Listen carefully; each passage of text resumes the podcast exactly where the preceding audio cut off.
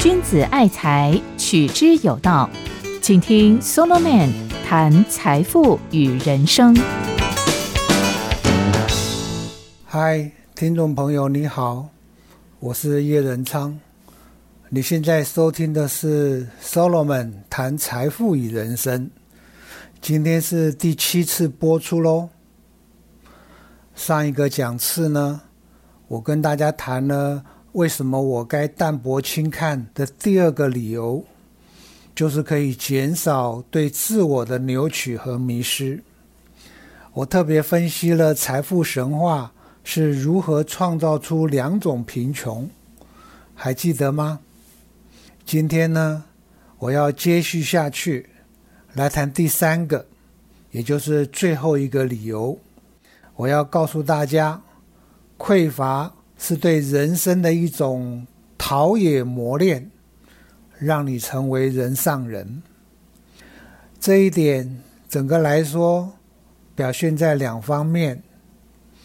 第一，贫穷和匮乏呢，能够陶冶人的性灵，让人更有深度、更强韧，也会让人谦卑，更有反省的能力。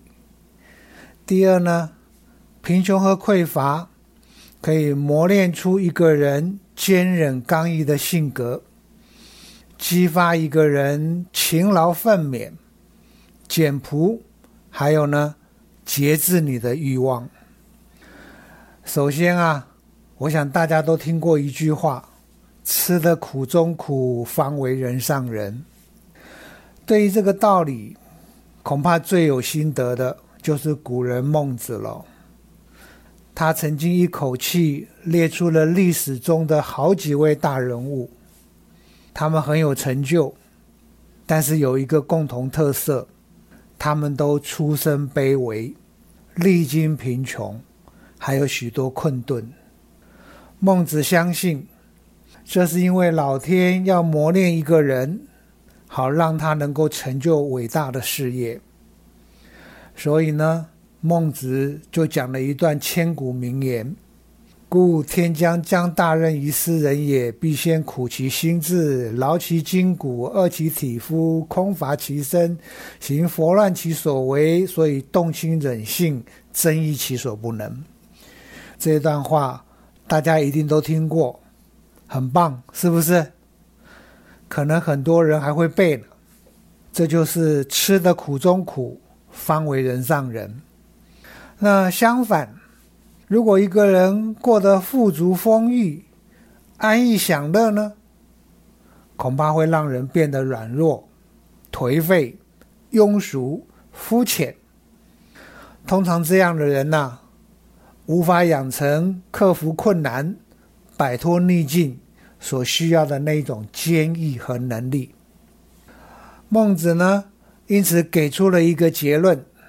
就是生于忧患而死于安乐，他相信这是人性的一个本质。当然，是不是一定这样呢？不是，但你无法否认，其中的相关性非常高。有太多家族优渥的子弟，譬如所谓富二代或富三代，不就经常是这样吗？好逸恶劳。挥霍败家，不只是孟子，在西方的基督教传统里，也有很强烈的类似的观点。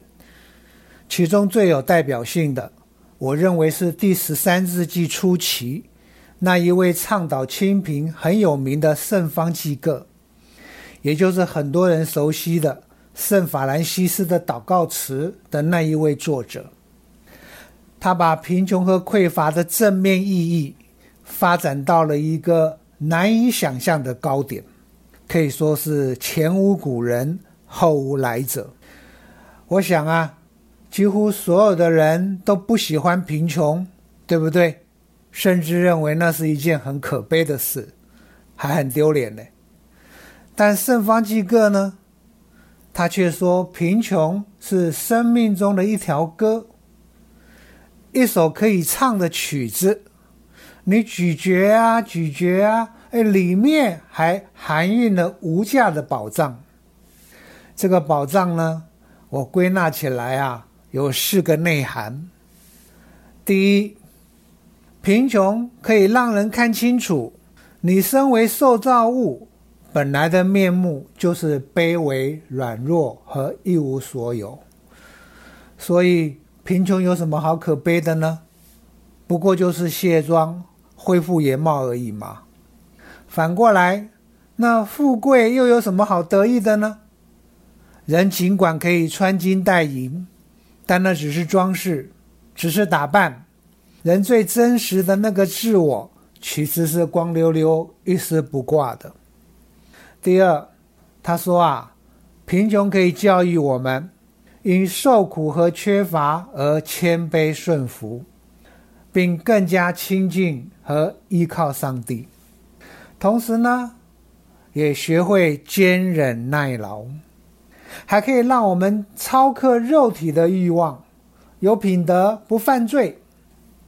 第三，贫穷让我们能够认同、感同身受其他穷人的痛苦，然后呢，会使我们与他们连接起来，成为同甘共苦的肢体。圣方济各在这里的意思，是要我们因为有贫穷的经验。而能够跟那些贫穷的人在一起，并且来服侍他们。第四，不要忘了，基督也成为贫穷者哦。所以呢，当我们成为贫穷者的时候，就是效法了基督。圣方济各相信，这会带来一种与基督结合的圣洁和喜悦感。你看，借由贫穷的体验和实践。不仅与其他穷人互相连结了起来，也与基督连结了起来。以上这四点啊，就是圣方济各的贫穷神学。我说啊，他的体会之深刻，意涵之广阔，几乎已达于巅峰之境。而如果根据于此，那贫穷和匮乏当然是上帝的一个珍贵礼物了。进一步的，除了圣方济各，贫穷这个课题呢，到了十七世纪的清教徒又被拿出来很高调的讨论。只不过啊，这时候的讲法很不一样。简单来说，清教徒认为，贫穷和匮乏是上帝的一种惩罚、一种鞭打、一种管教，因为你懒惰。因为你随性散漫，是你的罪过咎由自取的一个后果。这跟圣方济各的讲法有什么不同呢？我可以这样来比较：对圣方济各来说，贫穷和匮乏是一个跟随上帝的人要当做珍贵的礼物来主动选择的，它是一个大宝藏。你当然要主动选择，但对清教徒来说呢，贫穷和匮乏是一个罪人为自己的懒惰、随性和散漫付出的代价。它不是礼物哦，是你自食恶果，是上帝为你的罪来鞭打你、管教你。我说啊，这个观点很有意思，为什么呢？因为反过来，一个人有钱，不就是上帝的奖赏和祝福吗？而为什么奖赏和祝福你呢？因为你很勤劳，工作的很有理性，有纪律，也很节俭。难怪到了十八九世纪之交，圣公会的一位牧师，大名鼎鼎的马尔萨斯。我想很多人都听过他，他竟然呐会反对当时在英国实施的济贫法，可能很多人会觉得很奇怪，救济穷人有什么好反对的呢？马尔萨斯的理由啊有三个，第一呀，他认为穷人之所以为穷人，是因为他们没有把工作看为天职，calling。还经常好逸恶劳，游手好闲，蹉跎人生；二来啊，这些人即使去工作了，他们在劳动中也缺乏一种所谓的理性纪律。这指的是一种工作性格，谨慎小心，有条不紊，一丝不苟。取而代之的呢，这些人往往是散漫马虎、粗心随性。我用马尔萨斯的话来说，穷人在工作上就是漫不经心、出手大脚。第三，表现在日常消费上呢？这些人更不知节制欲望。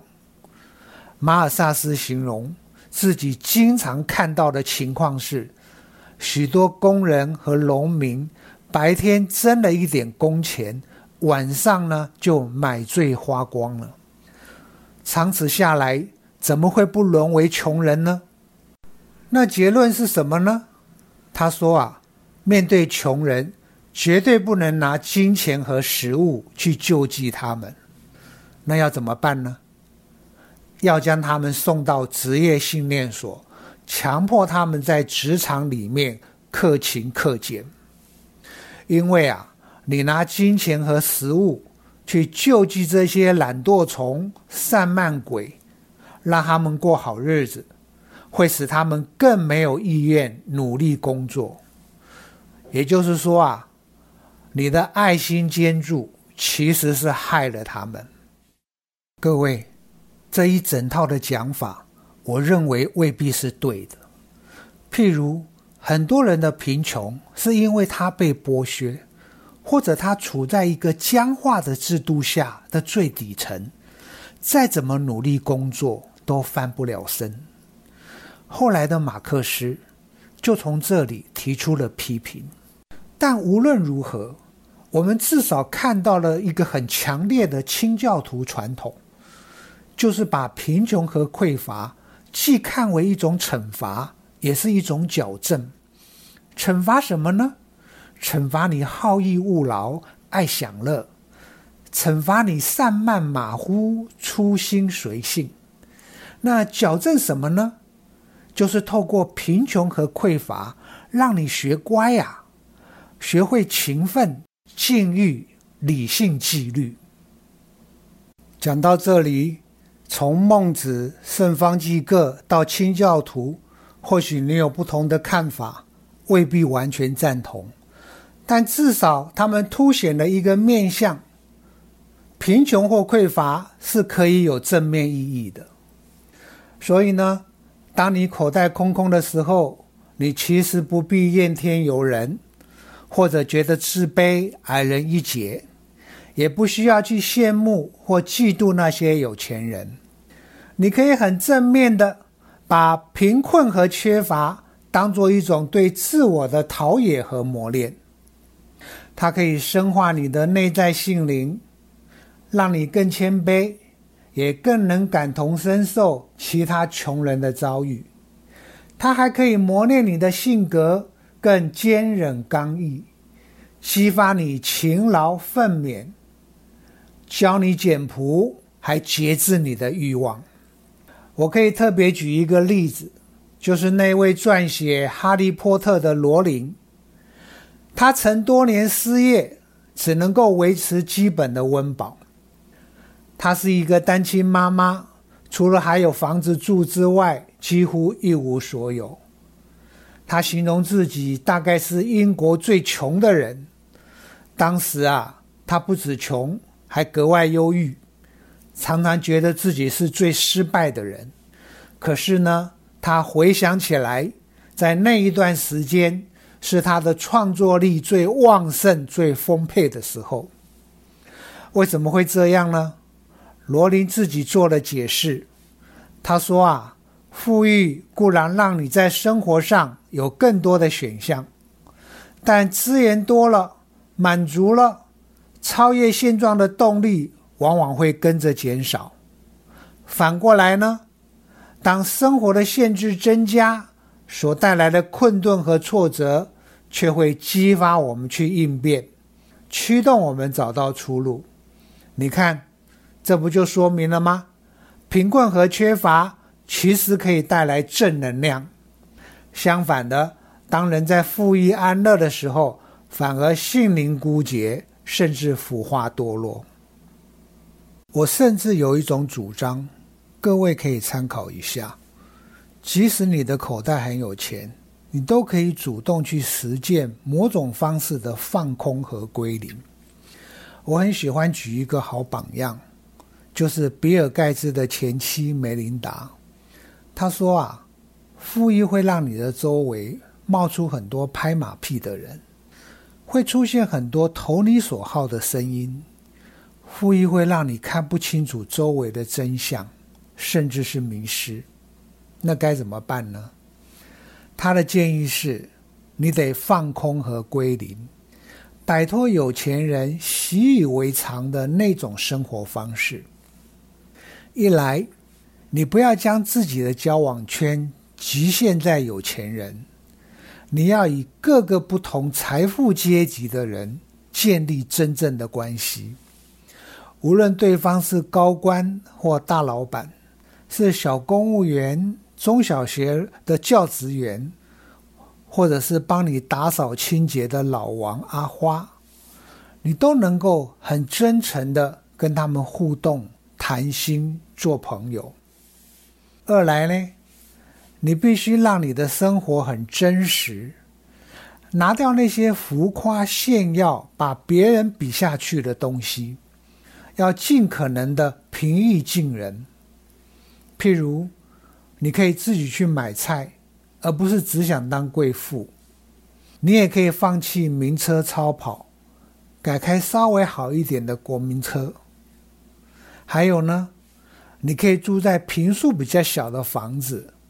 而不是地堡之类的豪宅，也就是你要过一个像普通人一样的日常生活。我简单来诠释一下他的意思，就是要主动丢弃掉富裕所带给你的那些高高在上的东西，打破与普通小民的生活距离，回归像一个小老百姓那样的素朴平凡。从这里啊，我可以做个呼吁，来作为今天的收尾。除非是工作上的需要，否则，当你越有钱，就越要去要求自己过一个普通人的生活。这包括了开普通人的车，住普通人的房子，交普通人做好朋友，出入普通人的场合。谁告诉你？有钱就要开双 B，开保时捷。谁告诉你有钱就要住豪宅？谁告诉你有钱就要结交上流社会的大朋友？谁告诉你有钱就要出入七星级的饭店、餐厅、俱乐部？各位，你要有警觉啊！那些使你高高在上的东西，很容易让你迷失。你的周围会冒出很多拍马屁、投你所好的声音，然后呢，你会以现实和真相脱节，搞不清楚别人在做什么，在想什么。不止如此，那些使你高高在上的东西，久而久之会让你飘飘然，不知不觉以为自己的头顶上有一圈光阴。高人一等，很像神明哎。你说这种情况下，怎么会不骄傲、不自大呢？如果有钱人愿意反过来选择普通人的生活方式，我相信他会有一个最大的收获，就是他的内在性灵、他的品格、他的价值观，还有他的生命高度和视野。不会被财富所蒙蔽或扭曲。人性里面有一个东西，就是要高人一等，拒绝做普通人。但如果你的财富已经高人一等了，这时候你最需要的救赎，反而是让自己做个普通人，拒绝掉那些让你高高在上的东西。这似乎有点吊诡，是吗？但我相信。这是一个真正有智慧的人才会理解的选择。好，时间差不多了，每一次二十分钟就好。今天的内容就到这里哦，好，拜拜。财宝在哪里，心也在哪里。人生的财宝都在 Solo Man 谈财富与人生里。